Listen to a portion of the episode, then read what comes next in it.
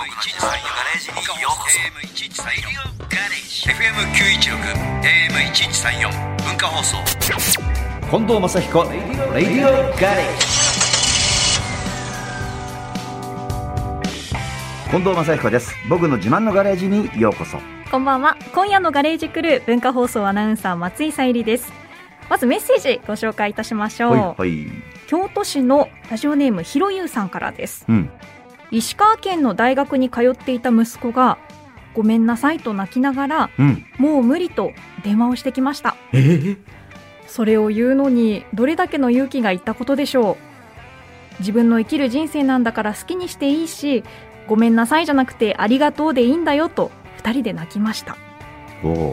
中退して実家で半年プー太郎で競馬をしてゲームをして遊んでいるんだろうなと思っていたらこのご時世ご縁があり就職内定をもらいました。すごい。うん。中退後ドローン免許は取得していたのでドローン関係です。うん。あれから何も言わず見守っていた私。この先も自分自身で決断して人生を歩むのを見守るのみ。寂しいですが親にできる最大のことだと私自身に言い聞かせています。マッチさん監督だったりしますがスタッフさんやレーサーの方へ一番大事にされていることってありますか？といただきました。まあそうね大事にしてることはねやっぱり実力のない人たちに対してはやっぱ厳しくする。え厳しくされるんですか？うん。それはどうしてやっぱチームのためだしあ。仕事だからやっぱり実力がないドライバーであったり、はい。実力のない、えースタッフメカニックだったりとかするとその人がかわいそうだからってずーっと雇用してるとチームがどんどん弱くなっていくとーはい。みんなが巻き添えになって終わっちゃうから監督とかねって役目そこなのよ。一番嫌なことを言わなきゃいけないの。あ辛いですね。そう。他のことに関してはスタッフに任せたりとかできるんだけど、はい、最終的にえ「ごめんな」っていうのはきっと僕の仕事で今までやってきた。だからそういう時ってね外国人はすごい簡単シンプル。ーうん。で向こうも分かってるから、はい。お前の今年の成績分かってるよな。分かってる、来年は今のボーナスじゃない今の1年のお金の半分かそれともクビだよ？っていうスタッフももちろんいるえし、ーで外国人はもうそれ覚悟してて、はい。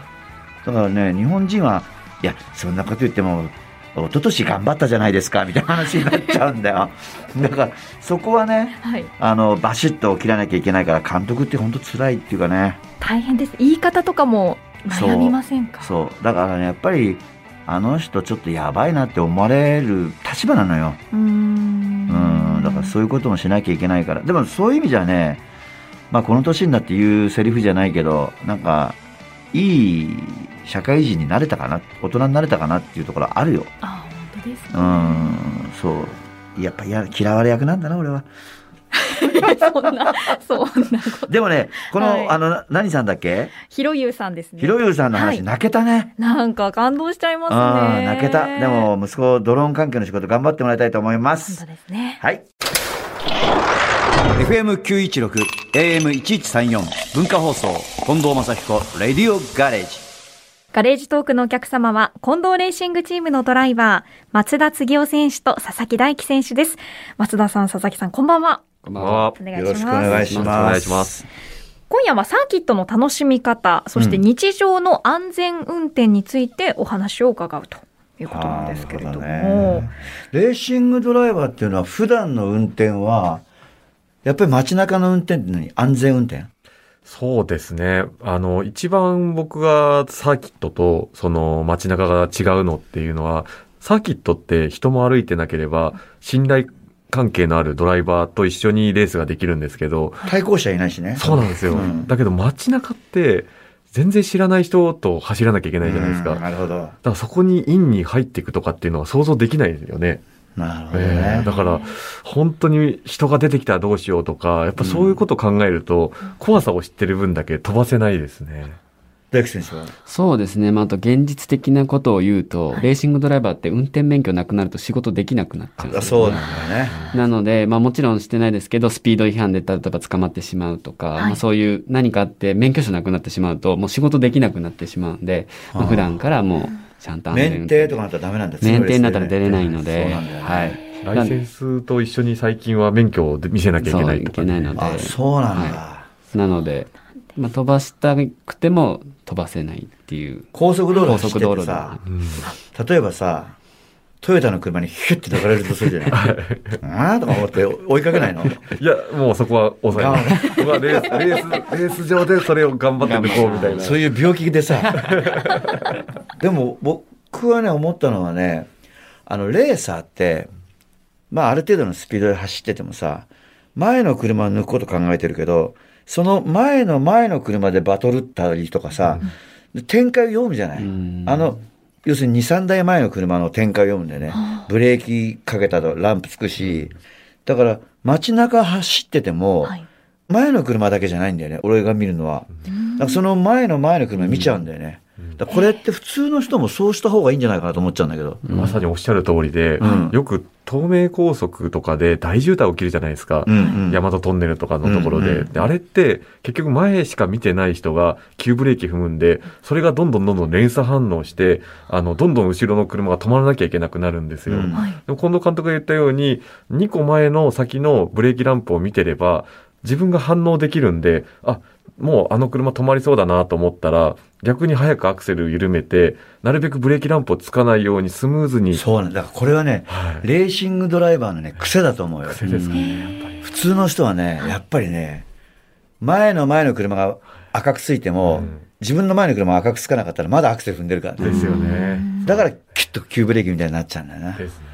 まあ、かといってさ、はいあのずーっと先ばっかり見てたらダメなんだよ。そうですね。それもありますね。もちろん。はい前の車止まったの分かんなくて、ドカーンって言っちゃダメだから。ですよね。全体を見見渡す流れを読むっていうね。そうですね。ん大事ですね。うん、大事だよな。そうか。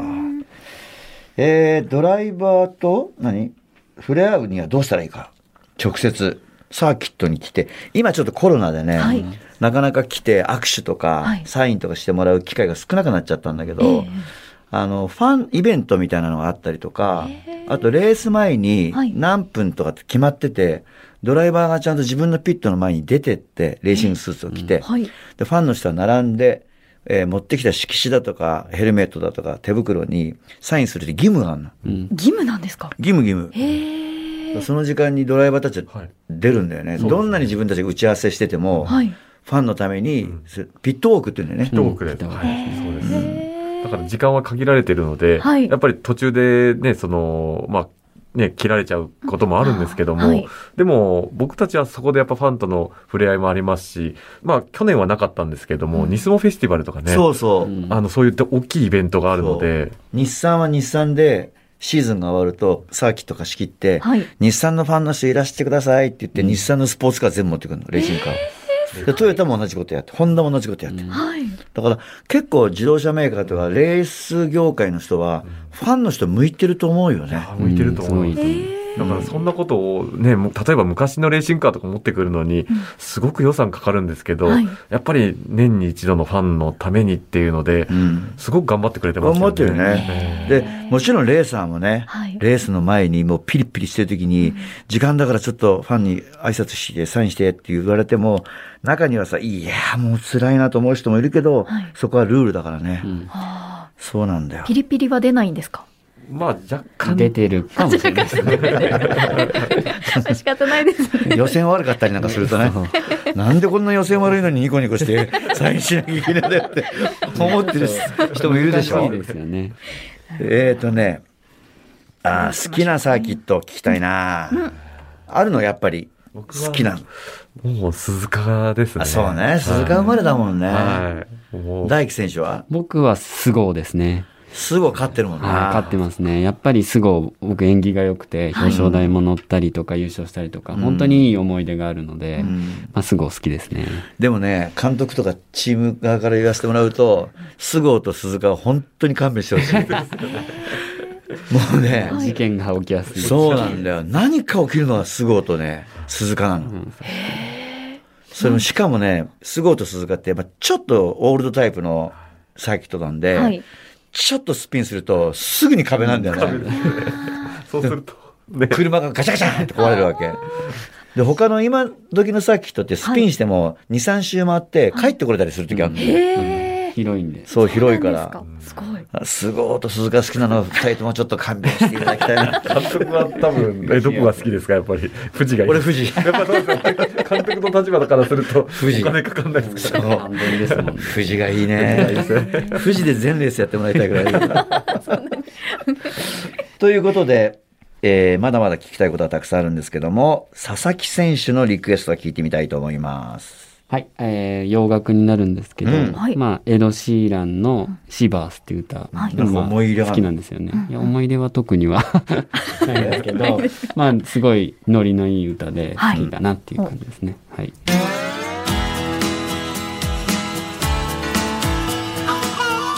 文化放送、近藤正彦、レディオガレージ。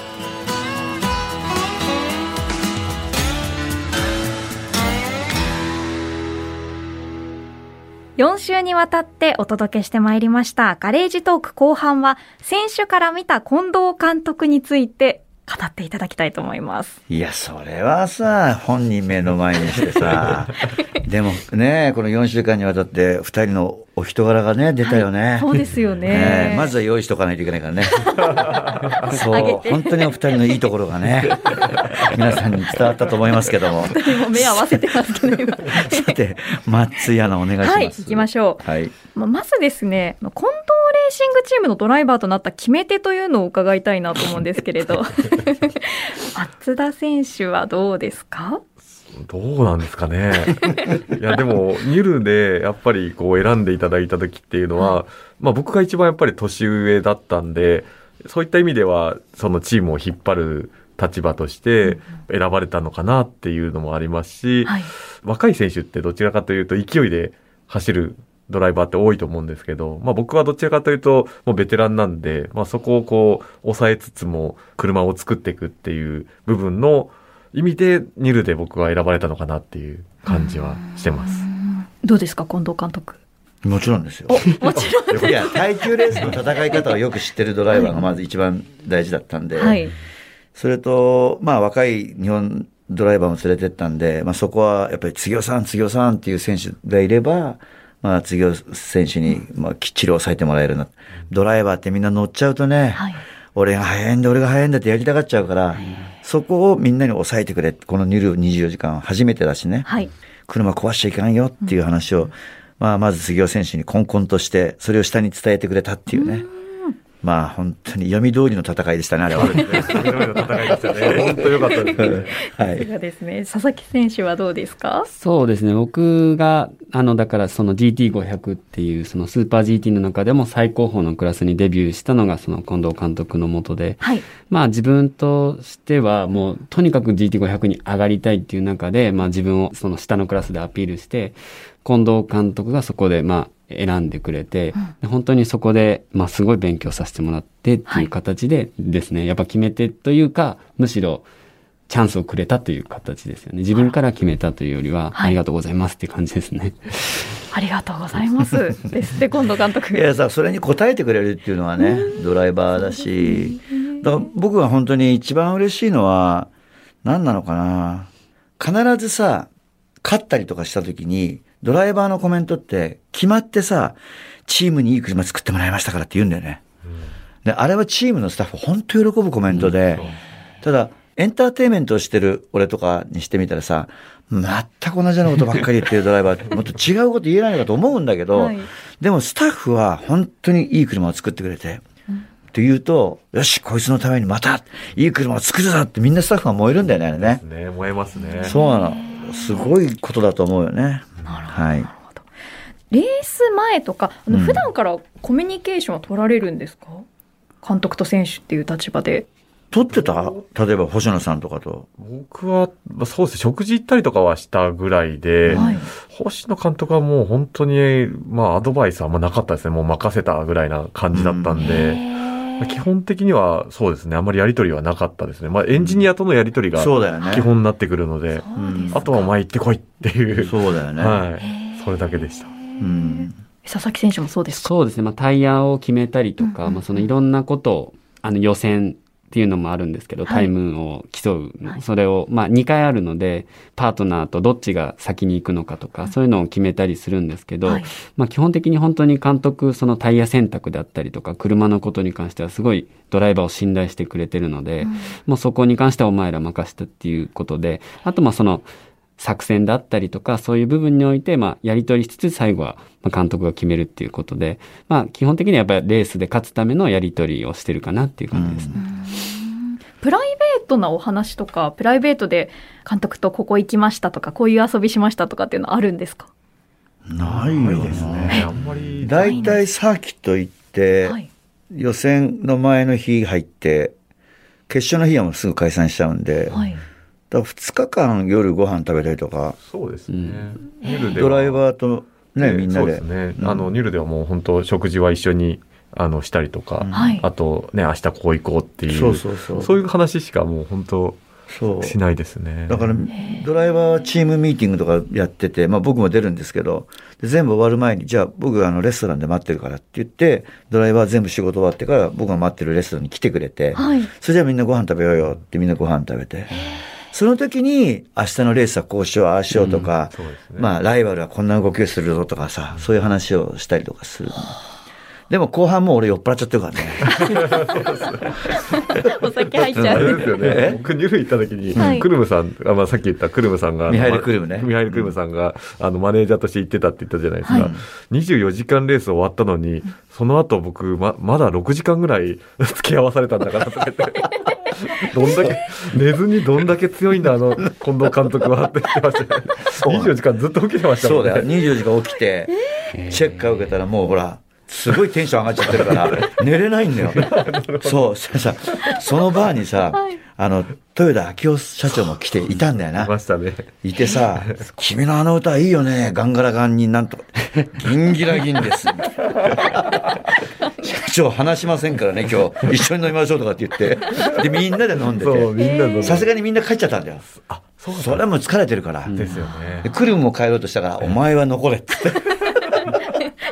クルムさんが愚痴ってましたよ。あの後、まだ飲んだんだよとかって。で、ミハイル・クルムは、あの、日本に帰ってきて会社行って、はいどうだった近藤監督と近藤レーシングはって、うん、すごくいいレースだったけど、俺は近藤のベビーシッターをやってた。ひどいでしょ。ひどいよね。はい。近藤監督からの無茶ぶりとかそういったことはありましたか？今までうーん、僕はだからニュルで、抑えろだもんね。抑えろだった。そうかそうです真ね逆抑えろだし、はいあとあの、一周伸ばさなきゃいけない時があって、はいで、その時にもう結構僕に2スティントでだいぶ疲れてて、この週入りたいなと思った時に、燃費もまだいけそうだからもう一周行ってって 言われたのは、また25キロ行くのかみたいな。それはありました。あったねはい。佐々木選手はどうですか？そうですね。まあ、菅生のレースでさっき向こう間で優勝したって言ったんですけど、はい。まあその時ちょっと無茶ぶりかなっていうのが、残りの周回数見たら、まだ52周あったんですよ。50 ちょっとタイヤ交換、タイヤ交換。なしにトップになったんですけど、はい。そのピット、さっき言ってた作業が終わった後にトップになったんですけど、はい。残り周回数見たら52周あったんで、これはちょっと無理かなっていう、ちょっと。でも結果優勝したんで、やっぱそれは監督の采配が当たったんですけど、最初は無茶ぶりかなと。ね、そう言うけど、はい。僕だって、はい。ちゃんと周りのスタッフと話して、横浜タイヤのスタッフと、いけるかいけないかって言って、はい。とにかくピットに入ってきたら、目視で見るからその時に、OK かどうだかっていうふうに、俺に合図してくれと。はいしたらドライバーに俺は変えないぞって言うからって言ったら、OK が出たからはい OK だ。それタイヤの専門家がノーっつってんのに、いけと言われたら。そうですよね。それ、それはいかないですよね。そうそう。それはないってことですねないない。ちょっとご本人目の前にして言いづらいかもしれないんですけれど、近藤監督に ここは直してほしいなとかそういったことありますかね？そうですね。僕はあの、ニュルの時に、うんあの、この車保険入ってないからなって言われた時に、えー、これ壊したらどうなるの？みたいな。もうそれも、しかもあの、24時間レースの前にはい、3回ぐらい、その24時間レース出るまでに出なきゃいけないレースがあって、うんそれ全部含めてだったんで、だから、ある意味、あの時ノークラッシュでしたよね。いや、すごかった。もうパーフェクトだったもん。ドライバーもメカニックも仕事が。トラブルない。そう。そう、だから、あ、終わった後に、ああ、よかった、保険入ってない、保険壊したらこれなんて言われたんだろうみたいな、そういうぐらいだったんで、次行く時は壊してもいいぐらいの保険入れとけと。保険のおかげで、もうガンガン攻めれるように行きたいなって思ってます。なるほどね。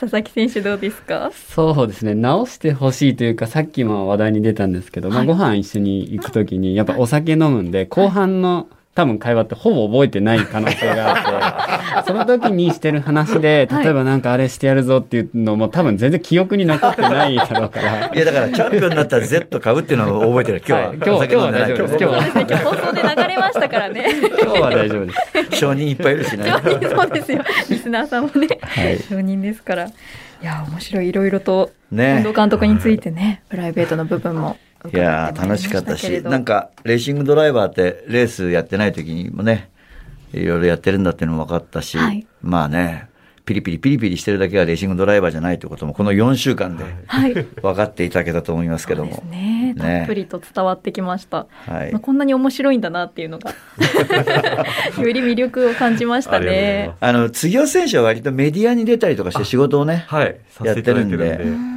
大輝選手はなんかやってないの？そういうの。そうですね。まあ、たまにですね。たまに出るよね。はい、出ますね。あの、まあでも専門的なあれだもんね。はいそうなんだよね。はいよかった、4週間ね、はいレースの話できて。そうですね。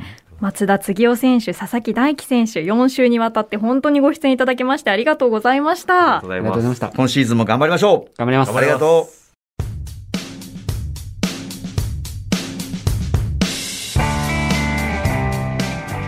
今シーズンスーパーフォーミュラーの開幕戦は4月9日土曜日第2戦が翌日の4月10日日曜日富士スピードウェイで開催されますう。はい。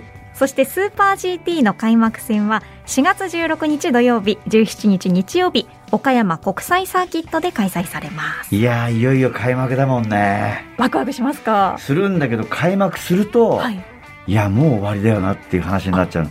忙しくて。あーあうんだから今日ね、来てくれた2人のレーサーも、はいここからが本番だから。ええだからね、ちょっとシーズンオフだったから彼たちもう、んね、いろんなスポンサーイベントとかラジオとかに出てくれたりとかしたけど、はいこっからは本職だからね。そうですね頑張ってもらわないと近藤監督厳しいからね。来年は半分だよ、と思って。でも、あの、4週間にわたってね、はいえー、2人のドライバーありがとうございました。いろいろと楽しいお話を聞かせていただきました。近藤正彦レディオガレージでは皆さんからのメッセージお待ちしております。メールアドレスは近藤アットマーク JOQR.net ツイッターでつぶやく際はハッシュタグ近藤正彦レディオガレージをつけてください。聞き逃してしまった方もう一度聞きたいという方ラジコやポッドキャスト QR でもお聞きになれます。ラディオガレージ、ここまでのお相手は近藤正彦と、今週のガレージクルー文化放送アナウンサー松井さゆりでした。また来週このガレージでお会いしましょう。